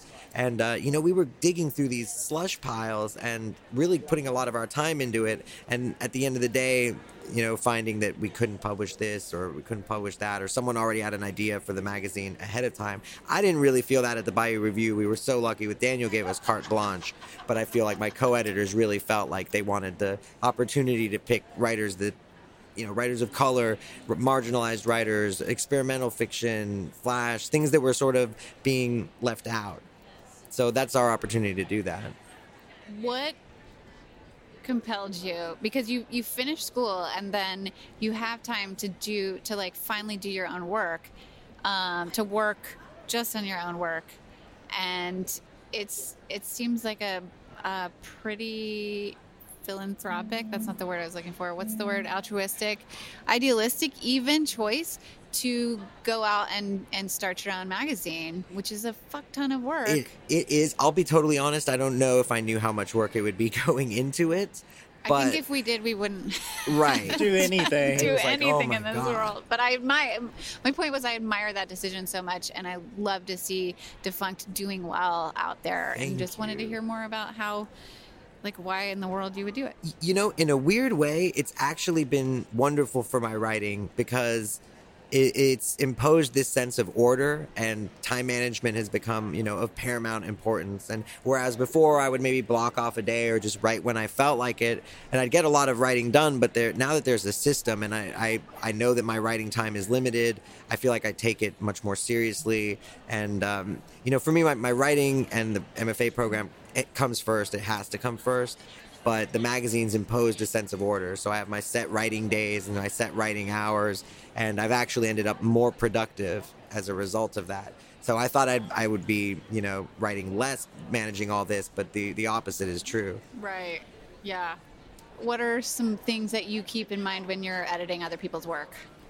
You know, it it is tricky because I, I guess I, I always think of it as a writer. I come at it from that perspective. Um, so I have a lot of empathy. I understand that if we are going to use something that we want to change a lot, we probably will consider that before even going. I mean, we will maybe reach out to the author. If they're not okay with it, then that's like the end of the discussion. We don't really feel comfortable changing the work. So hopefully, if it's grammatical stuff or something really simple, no problem. But if we're if we're cutting, that's really uncomfortable, and I, I know that would make me uncomfortable. When we worked on the Bayou Review, we did the prison issue, and there was a, a gentleman who's on Which is death a row. great issue. Oh, I've read thank, it. Thank Yeah, you so much. yeah. Mm-hmm. There was there's piece that we really wanted to use, um, Um, but it was like 40 pages long, and there was about five that I mean I already I knew exactly which five I wanted to use. They would have been perfect. It was such a hard process because we were we weren't able to communicate directly. I could only write him a letter and say, "Hey, this is what we'd like to do with your permission." And he's literally on death row, so I thought he would be right back like, "Yes, please do it." But he was actually very against anything being cut. He wanted it to be all 40 pages or nothing, and it was a tough decision. But we ended up not using it. Yeah. That's it. That I want to talk a little bit more about that, just kind of editor to editor, and hoping that it's important or interesting to other people listening. But um, we get work sometimes that comes across the desk, and I'm thinking, I really love, like, my heart loves this book, but I can see some ways that I would really like to shift and change. Yeah. And and I know that is an experience for lots of authors. How do you decide if you're gonna, i- you know, if it's enough of a love, if there's enough zing there to go back to that author, and then what happens if that author says to you like, well, you know, It's- this is how it is. it's it's tough. I think I would always err on the side of uh, of the writer, um, just because I know how much of yourself you put into the work, and, and when you're when it when it comes down to I would like this for my own either reasons of posterity or for the ma- I think it'd be a good for the magazine, and I'm weighing that against someone else's. Uh, feelings really. I, I have to side with their feelings even though it, it can be frustrating. Like in that case i was honestly thinking like come on man. Like what do, you, what do you got to lose here? Just let us make the cuts you know Yeah. and tell your story and wouldn't you want that? But that's not the way he saw it and he wasn't willing to make the cuts so we just we you know parted ways on that um, And I think it's probably different when you're working with a review or a magazine Yes. than if you're publishing somebody's book's length, right yeah, work of fiction or collection. online we have a little more leeway you know Yeah, and that's that's another reason why we we we only, we only stick to the one print issue a year online I, I feel okay with publishing something really long or something really different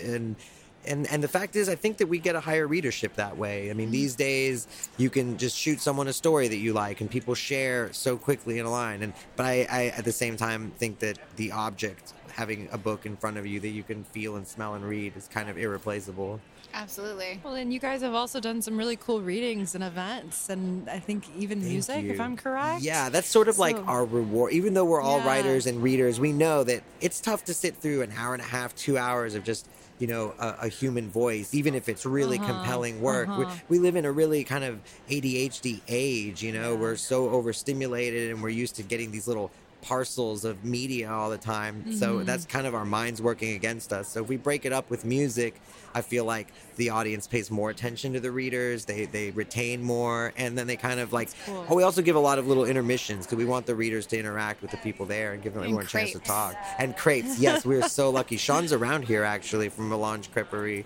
You should have yeah, bought I've. Seen, I've seen him. I wish we could eat crepes online. Like I, I wish we could eat crepes across the podcast. Wait, They're mind blowing. this is hybridity at its highest point. I'm gonna do it here 1st And my mm-hmm. name's Elizabeth Holmes. saw Oh wait, I'm sorry. my name's Elizabeth Holmes. I can make you eat crepes. This is so fucked up. What's Let wrong them with eat you? crepes. I can make you eat crepes. On the Wow. This is uh, Where were we just a second This- ago? We were we were talking about readings. We were talking about readings. And then we were oh, talking and then about crepes at and the sh- reading. Yeah. and Sean is floating around. Sean's floating around, and he's doing. Does he work with? So you guys? he he was an undergrad at, at UH. He's a writer. We met at Boldface. He brought like his kind of like pared down crepe stand. So I, I met him there making crepes. We've had delicious black bean and feta uh, cilantro crepes from made by the hands of prepared by the hands of Sean. They're so delicious. They're, I didn't actually amazing. know he was a writer too. That's he so is. Cool. He is, and and really out just out of that. Uh, the will to support, he lent us his place, and it's kind of been an open door policy. We've done all our launches there so far, and I think we're probably going to continue to do so. yeah, if it ain't broke. Yeah, exactly, exactly. So yeah.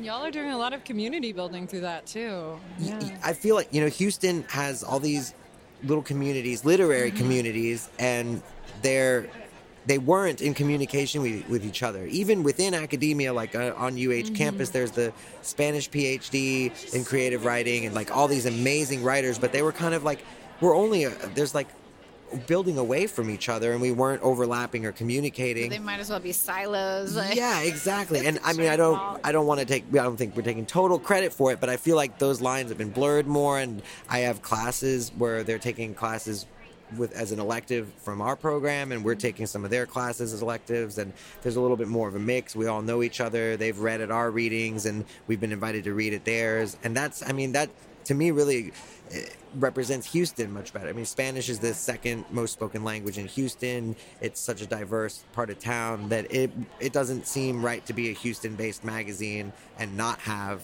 that community represented. Definitely.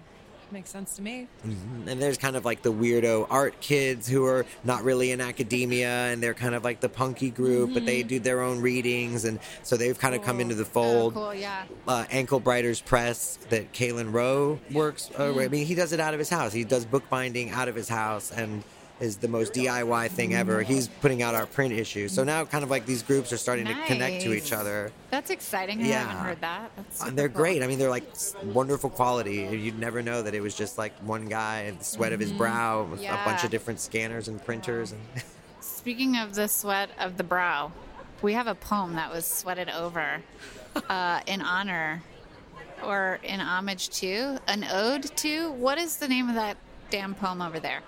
It's called Christopher's Beard. I I had a commission, and Tamara, yeah, we, we're doing Yeah. busking over at our, our table. yeah, Tamara wrote Poetry that busking on typewriters. On a purple on the typewriter. on a pur- purple typewriter. So Without You- further ado, Fulu, this is Christopher's beard. The beard of a writer. He says are full of thoughts. Take a comb and dig, past scraps of character names. Move through the great hair patch of plot lines. Don't let the pesky critics suck the blood of storyline. Red patches are here to remind that his words come from a space and world always in between. Mexico and Houston braided, Chicano, Americano. Christopher's beard is suspended in time, catching the crumbs of a writer's mind. Oh, wow. I swear, Tamara is gonna make me cry. That is like that was so great. That's it. That's awesome. That's our I'm gonna go give her a guest, hug right Christopher Flakus. Wait, has he not heard it before?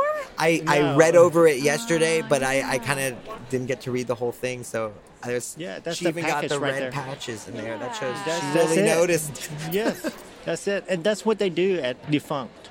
They notice, Yes. they write, they hold They on to their essence. in a good way. Yes.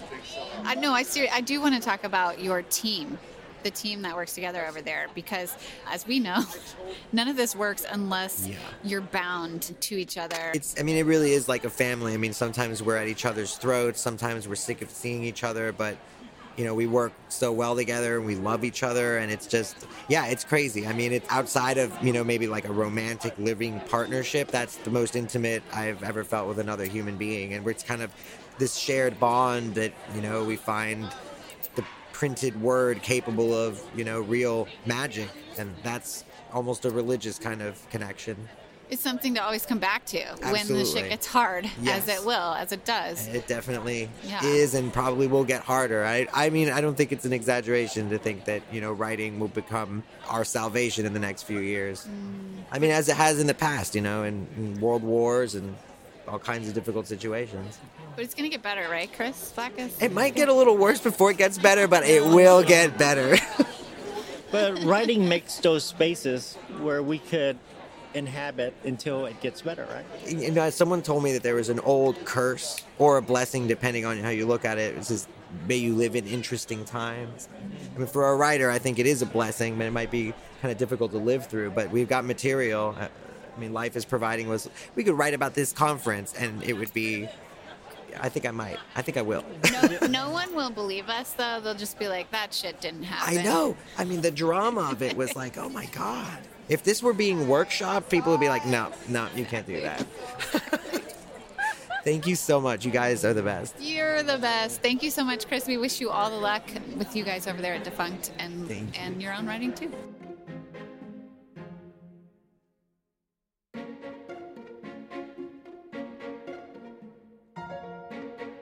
My name is Janae Darden, and I am a writer. I'm also a journalist. I'm a reporter for NPR station in the Bay Area called KALW. Um, I'm also a host there too, and I cover arts. And I'm the author of When a Purple Rose Blooms, and I'm also in an anthology, We've Been Too Patient, and that's one of the reasons why I'm here. I'll be presenting on the panel about that. hmm Awesome. I want to know. I, I want to know. I well, first of all, I would just like to say it's so nice to highlight all of the people who come to AWP. It's not just for writers only. Mm-hmm. You know, it, I mean, we've had people in that chair today and in the past who are doing all kinds of other things. Mm-hmm. I'd love to hear more about your broadcast work. So I've been a journalist for about, I think, I counted 17 years. It's like, it's been that long. and so at KALW, I cover East Oakland, Okay. which is uh, which is Oakland, but the East Side. That's where I grew up. Is the, is the East Side of Oakland. So and that's been really interesting because there's so many changes that have been happening in Oakland with gentrification. Um, we've seen with the house as as the housing prices rise. We've seen it, you know, a rise in homelessness. I don't know if y'all familiar with the Moms for Housing, um, who occupied a house in West Oakland that was owned Oh, by no, yeah yes, that do. was Yes, yeah yes. that was owned by um, a real estate company. So I mean, just you know, it's just so many issues going on right now. So it's just interesting to be a reporter during this time, and I'm from Oakland, and just covering just all the changes that are happening. But before that, I was before I, I came to the Bay Area, I was working for NPR at their West Coast bureau, and I also worked for Marketplace. Yeah. Oh, wow. Yeah. You've Then the market then the market crashed. Then I had to move back home with my mama. And and then I started working in mental health advocacy. The irony. Yeah. Oh, gross. It's nothing like being in your 30s and say, "Mama, I gotta move in." But she she welcomed me with open arms and chores to do, and so no, I owe her a lot of thanks. So yeah, so she welcomed me with open arms, and then yeah, I worked in mental health advocacy, and I hosted a podcast called Mental Health and Wellness Radio for Oh, the fantastic. organization. So I was still able to do audio, even though I wasn't working in news. Then I left there and was able to go back into news. Does um, you told that story about the uh, the moms occupying the house in Oakland? When you read stories like that, how does that impact the writing you do? That's a good question. How does it impact the writing I do? because I'm writing for audio, you know, which is different than like writing for print. So, and as you know, you because you all work in audio, it's, it's telling the story with words and also telling it with sounds too. So when I'm writing, so when anytime I'm doing audio story, I'm thinking about how do I tell this story with words and with sound. I always see it like a painting. I can't paint to save my life, but that's how I see it. Like just you know, what colors am I bringing to it? You know, what images, what shapes. So I always take that into account when I'm doing stories. hmm And the same for the the words that are meant for a book someday, right? Right. Absolutely. Yeah. So, can you tell us a little bit more about where the when the purple rose blooms and you've got poetry, you've got essays. How do you how do you get those two in a book together, and how do you how did you make it happen? So the book wanted to be here. this book, this, this That's book, good. this book came into the world because it wanted to be here. So I had, I was pitching another book on black sexuality, and I and I was getting rejected. And so my my mentor, Leonard Moore, who comes, he didn't he didn't make AWP this year, but he's in from North Carolina, and he told me he's like, Janae, you have essays and you have poetry. Why don't you put it in a book? You have stuff already. And I said, oh. I didn't think about that. So, so I put so I, I you know I, I got I looked at all my work that I've been doing and I and I put it together. And so it's a book about just my experiences as a black woman with mental health, mm-hmm. with love and sex. And so I'd had all these poems and essays and I put them and I put them there. And so I'm published with Nomadic Press. They're a, a small press in Oakland. And so, uh, you know, I was right at home. You know, I felt right at home with them. Oh, and so, and so she wanted to be here because I had no, I had no idea or even thoughts of making, of putting together a book of poetry. But I've been writing poetry since I was a little kid. But Yeah. And then how'd you find your way to Nomadic Press? I knew about them because they were always hosting events in Oakland and in the Bay Area, and so I was going to their events, and then you know they had a call for submissions, and so and so I listened to my mentor, and I just g- gathered everything and submitted to them. Hmm. How'd you find your mentor? I found my mentor. That was 20 years ago. About 20 years ago. So the National Book Foundation, they used to have a summer writing fellowship program. All expenses paid. And you would go to Bennington College in Vermont, and so they paid for you to go, and so that's where I met him because he was one of the, the teachers there at that at that writing fellowship, and so we've been in touch ever since. Yeah. It's such a great success story that kind of puts a something tangible in your hands about these mentorships that are so important in the Oh, writing yeah. community. Yeah. Mhm. That it's not just about getting to X fellowship or or Right.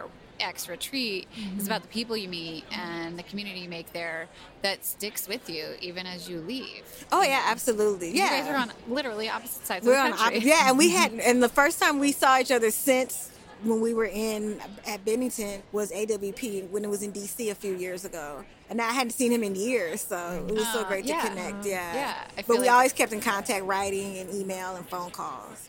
We've heard that story a couple times already today. Oh, okay, wonderful, who- yeah. You know, who from uh, authors who live out in rural parts of the country and they get into AWP and they meet friends that maybe they've only met and talked with over Twitter, and and it's a great great service that AWP um, provides that we get to be able to do that. Just Yeah. super super cool. Well, it was so nice to meet you and be introduced to your work. Yeah, no, thanks for having me. Thanks, like I said, thanks for being here. I'm really glad AWP is having a podcast here. I think that's important. I'm an audio girl, so I'm happy to see that. And then I saw that exhibit on, on blindness, and, and uh, the stories there were really just impact. So I'm glad to see an audio presence here. Yeah. Yeah. Thank you for that. Yeah. It's a great medium. No, it is. It's a lot of fun. Yeah. Yeah. And as a NPR nerd, it's nice to know somebody in broadcasting. Super cool. Oh, thank you. Yes. And I still have allergies, so. I, I am a human being. All right, Janae, we miss, wish you all the best of luck. Thank you. Thank you. Good luck to you all. This has been a live recording at the 2020 AWP Conference and Book Fair in conjunction with Bloomsday Literary. Hey, folks. There's been a lot of talk about big numbers in recent days, big numbers that are terrifying and incomprehensible. But I've got a number that's big and not terrifying at all. It's 433,357 and 72 cents.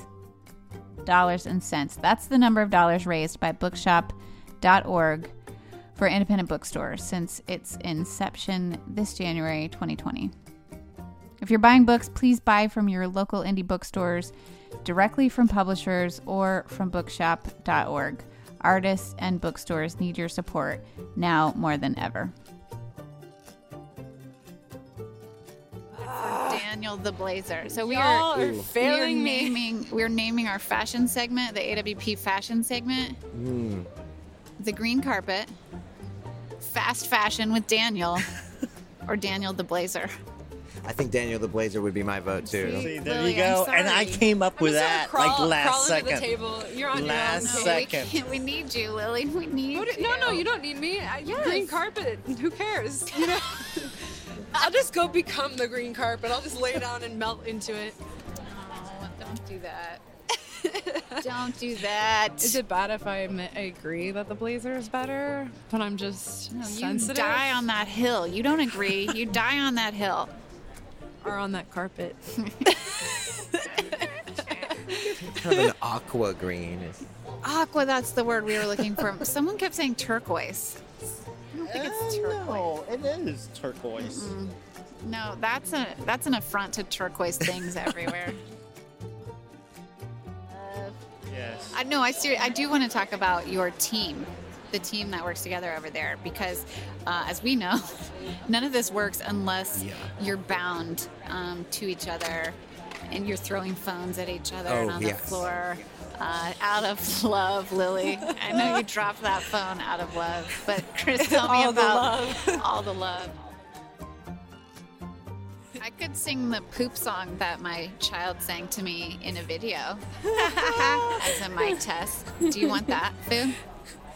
The title is Poop, Poop, Poop, Poop. And fun fact, guys, if you have an Alexa at home, you can ask Alexa to play the poop song. And you too can be filled with the joy and laughter that only the word poop gives to three year olds. How many times can I say soup to nuts in one weekend?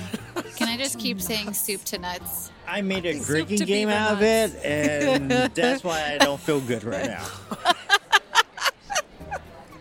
So d- uh, drink every time soup soup to nuts comes yeah, up. yeah, yeah. Why is the, pretty I don't, like, Chris? Is there another phrase that we could use that actually does the same thing as soup to nuts without saying soup to nuts? Literally, Soup all I can think beaver about right now is soup to nuts. That's like just repeating in my head. there probably is one. Yesterday we drank every time I said the word inevitable, which uh, Lily pointed out I had said 15 times. And we also drank every time food knocked over a sign. So we've been drinking a lot. None of this is going to make it to the final. Not a damn word of this is going to make it to the final You'll cut. see, you'll see. Because That's for the best. AWP will never do this shit with us again. um, This is uh, the last AWP effing Shakespeare joint venture podcast ever.